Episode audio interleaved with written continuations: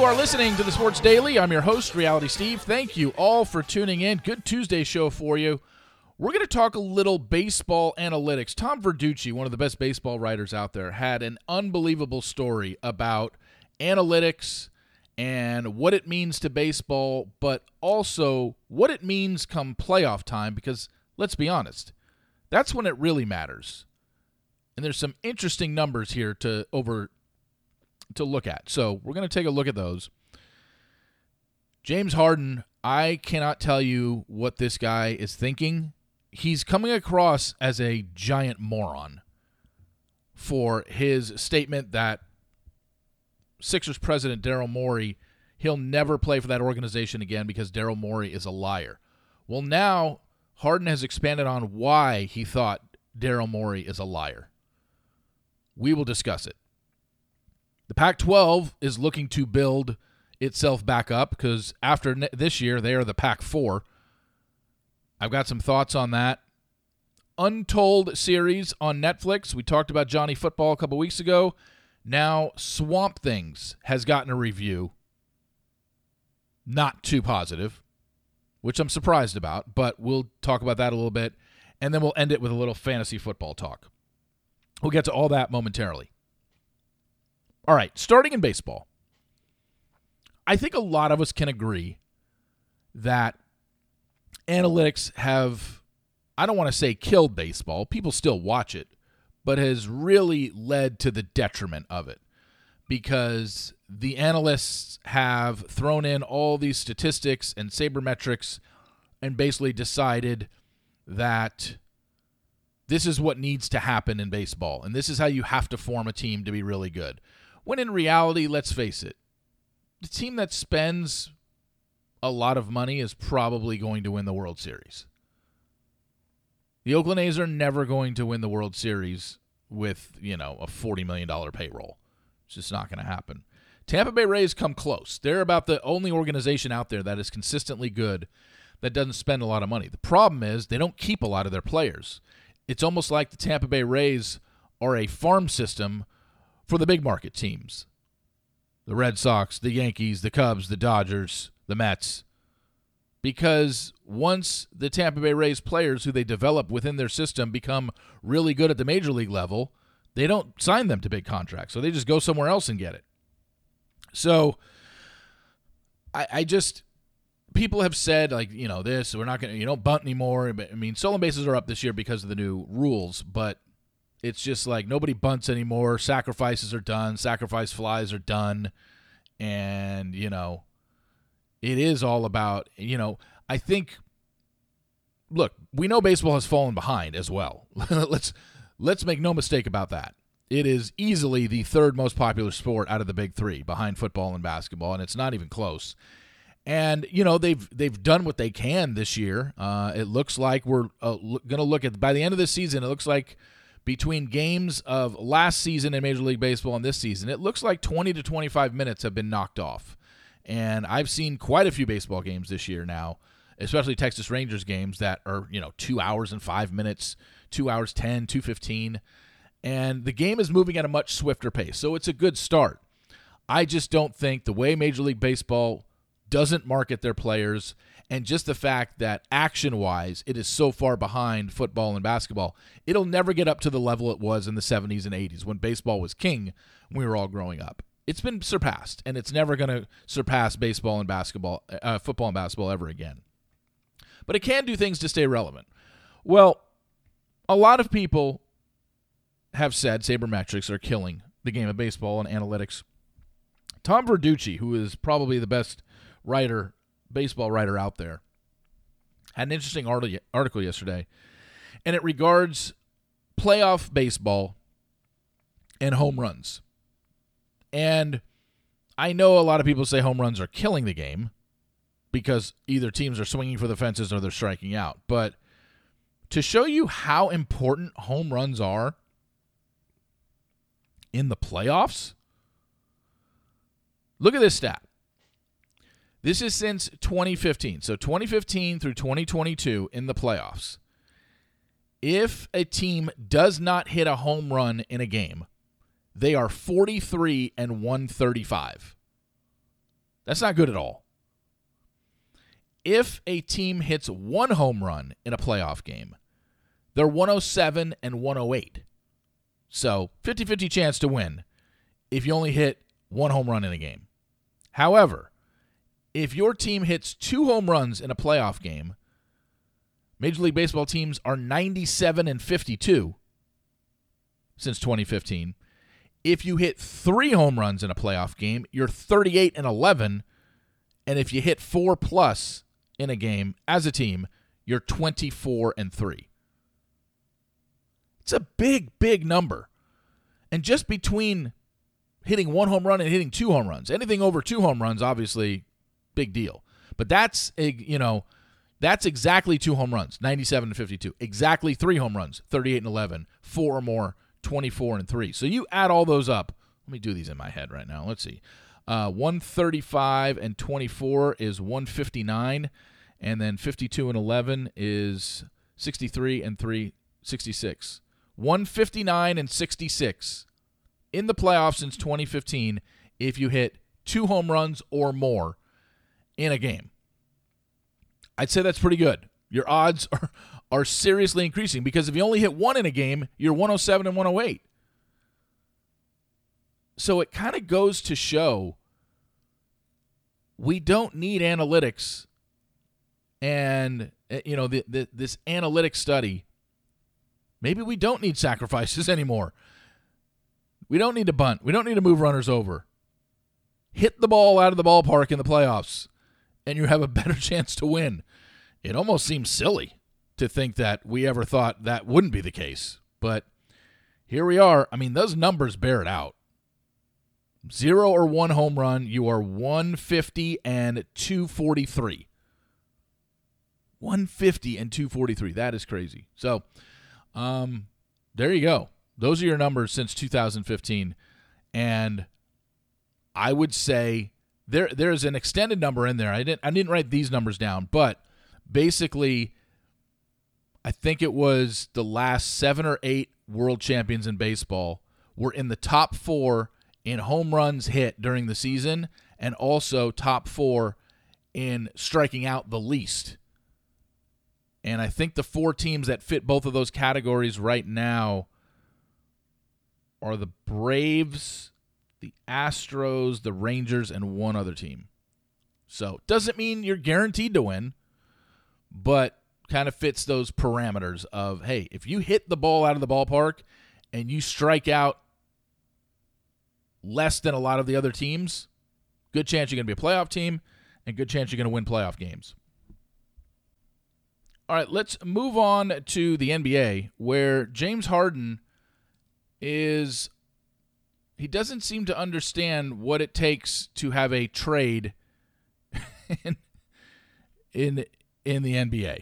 It, it, it, it it's it's baffling because he came out and said, I am never going to play for Daryl Morey or any organization he's part of because he's a liar. Daryl Morey, the president of the 76ers. Well, the NBA is probing to find out exactly what he's talking about. And into this probe of his liar comment, James Harden told league investigators he was referring to Daryl Morey telling him he will trade him quickly once he opted into his contract this offseason, the $35.6 million he's due in the 23 24 season. James Harden opted in this summer thinking Daryl Morey was going to trade him. Now 76ers are saying we intend to keep James Harden. Why? Because they couldn't find a trade partner for him. So James Harden is now like, oh, he, they lied to me. They told me they were going to trade me and they didn't. There's a difference between not trading you and couldn't trade you, James. Get it straight. You make $35.6 million. You've now quit on three, count them, three NBA teams. You quit on the Rockets, you quit on the Nets, and now you quit on the Sixers, where you basically said, I want out.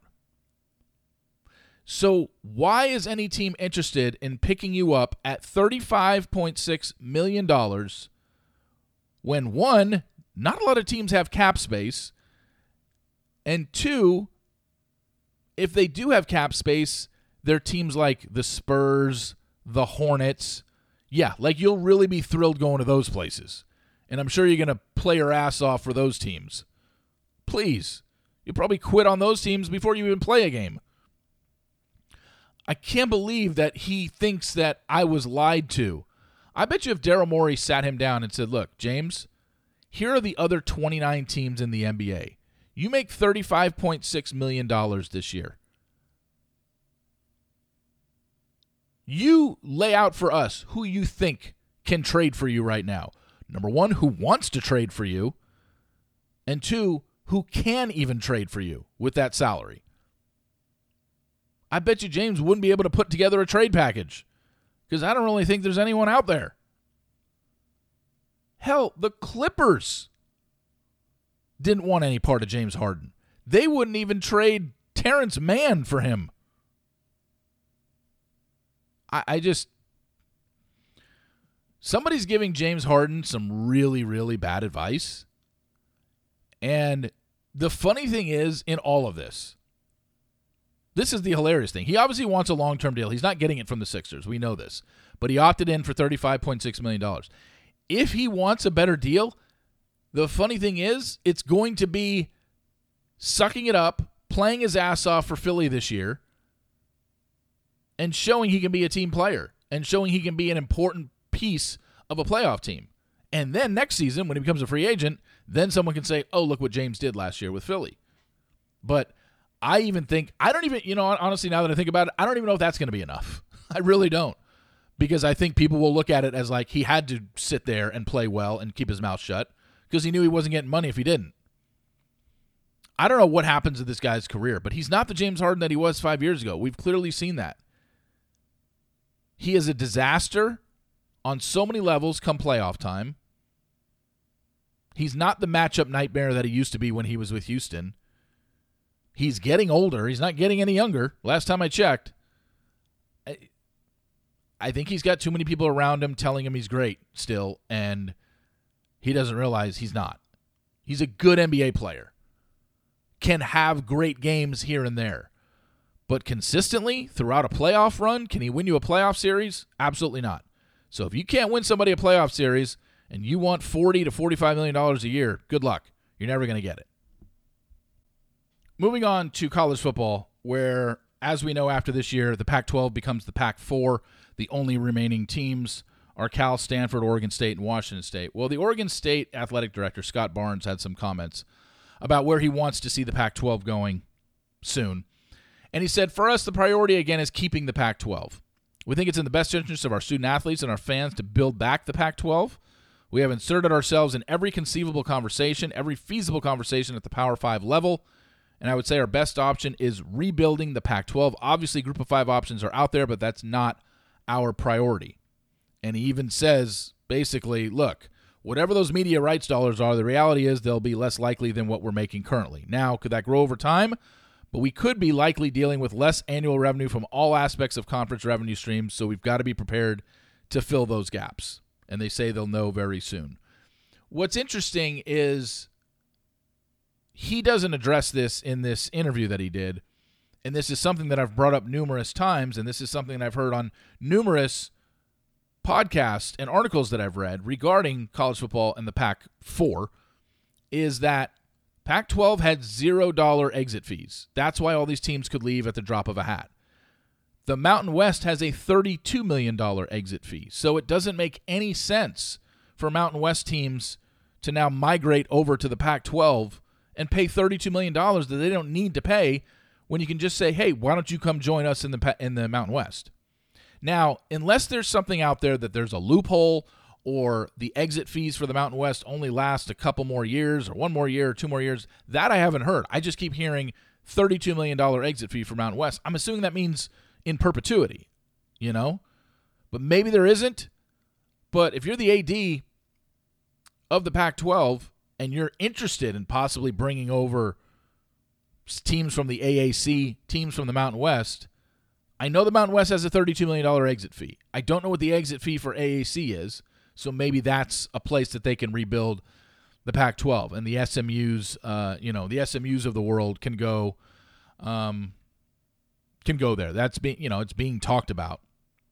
But Um, I, I just, I, I guess, I guess I need to find out number one the answer to is there an exit fee for AAC teams, and two, how long is the exit fee lasting for Mountain West teams? But I gotta believe it's all time, or until their current media deal runs up. So while it might be all great that the Pac 4 wants to add six to eight more teams and keep the Pac 10 name and or keep the Pac 12 name, I just don't know if it's feasible at this point. And yes, I'm very well aware that Cal, Stanford, Oregon State, and Washington State probably the last thing they want to do is move to the Mountain West because it'll be considered a step down and they'll look at it as a step down. But the Mountain West at least already has a TV deal. Not a great one, but it's got one. So I don't understand why they're saying what they are and not addressing the fact that other conferences have an exit penalty. I guess we'll find out more as we go forward. So on Netflix, the Untold series continues, and Swamp Kings is either out or it's coming out this week. There has been a review out there that I read, and unfortunately, not the review that I was expecting because Swamp Kings is about the Florida Gators run with Urban Meyer and Tim Tebow. And apparently, it's just a, basically a four episode commercial for how great those teams were. And it barely talks about the problems that they had off field, the problems that Urban Meyer had, the Aaron Hernandez thing. They said Aaron Hernandez's name was brought up less than uh, less than five times. They didn't focus on it at all, and it is more of a like basically you'll love it if you you were uh, if you're a Gator alum or you attended Florida during those years, this sounds like something that would be right up your alley. But it doesn't seem like it was very objective whatsoever, or it didn't cover a lot of things other than basically, hey, here's four episodes about how about how great those Florida teams were in the you know early aughts. Saying, okay, great. um, is that what we really want out of our documentaries, or do we want a little more digging, a little more? Hey, while it was great here, here's some negative sides to it. And they do touch on a couple things.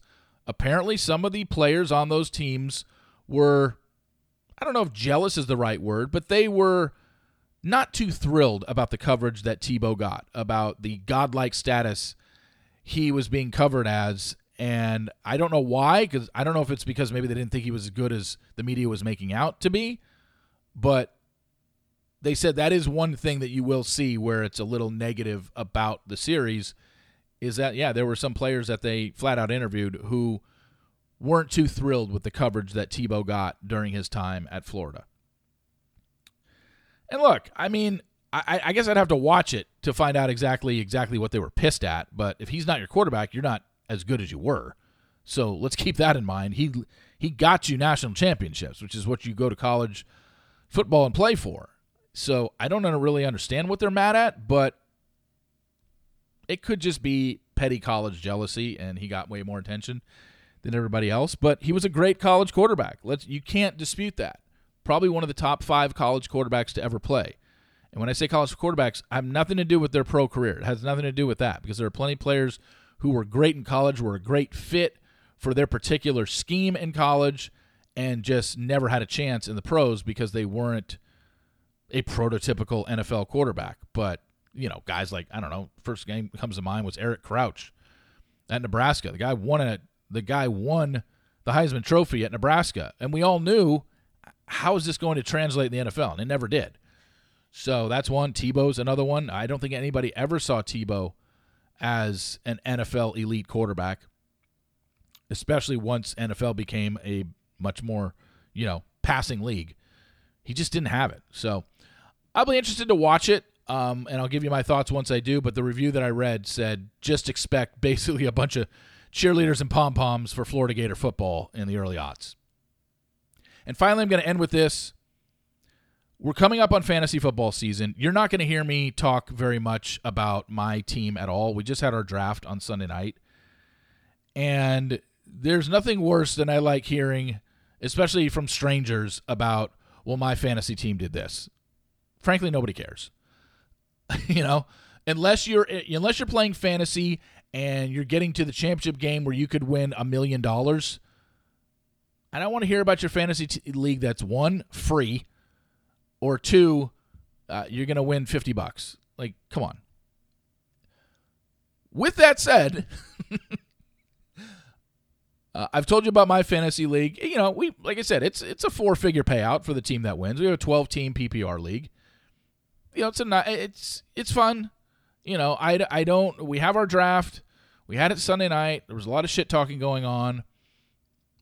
And you know, my whole thing with fantasy is there's way there's way too much luck involved for me to ever get seriously invested, because nothing you do matters on a, any given week. Is because all you can do now. If fantasy football allowed you to change out players in the middle of a game, then I think it would be more strategic. But it doesn't. You put out your lineup. Once the games kick off, you are done for the day, and you just have to hope your team scores more than the other team. There's so much luck involved. You could have a great week in fantasy football and score, you know, 175 points, 180 points. Let's say you score 175 points. Well, if the team you're playing scores 176, you lose. Now, if you guys want to add this, just like I told you yesterday, get rid of your stupid snake drafts because they're dumb. If you want to add this to your fantasy football league to spice it up, we did last year and it was great. You have your head to head matchups every week. And how many times have you had a great week points wise, yet you lost to somebody who just had an even better week? And you're like, great, I'm 0 1. And then it happens two weeks in a row. Well, do this. For your league, have two different games playing every week your record, head to head against somebody, and then most points for the week. So if you have a 12 team league, there's going to be six teams that go 1 and 0 and six teams that go 0 and 1. But then also have the top six scoring teams in the league go 1 and 0 that week, and the six slowest scoring teams go 0 and 1. So you can go 2 and 0 on any given week, 1 and 1 or 0 and 2.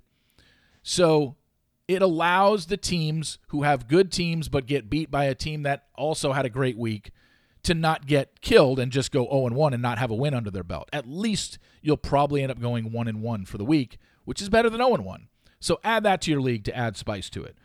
All this to say, I drafted maybe the greatest wide receiving core ever in the history of fantasy football with Justin Jefferson, Amon-Ra St. Brown, and Cooper Kupp. Just throwing it out there. I don't have much around them, but but we're a PPR league, and I just got three of the top ten wide receivers on my team. And I like I said, we do auction draft. I was out of money, um, for basically the last. The draft took us an hour and forty five minutes. I had those three guys on my roster in the first 15 minutes. For an hour and 30 minutes, I couldn't bid on anybody because I was out of money. But hey, that was my strategy. I'm sticking to it. We'll see how the three those three wide receivers do in fantasy this year. You know, assuming one of them doesn't get hurt, I, I think I'm I think I'm looking pretty good. Anyway, thank you all for listening. I really appreciate it. Please follow an Apple Podcast. Also, rate and review if you can pass it along to your friends. Let them know about it. We're getting close to football season. To have a lot of gambling related statistics coming up if you're interested in that stuff. So keep it right here on the Sports Daily. I really appreciate it. And remember, sports will always be the greatest reality show on television. See you.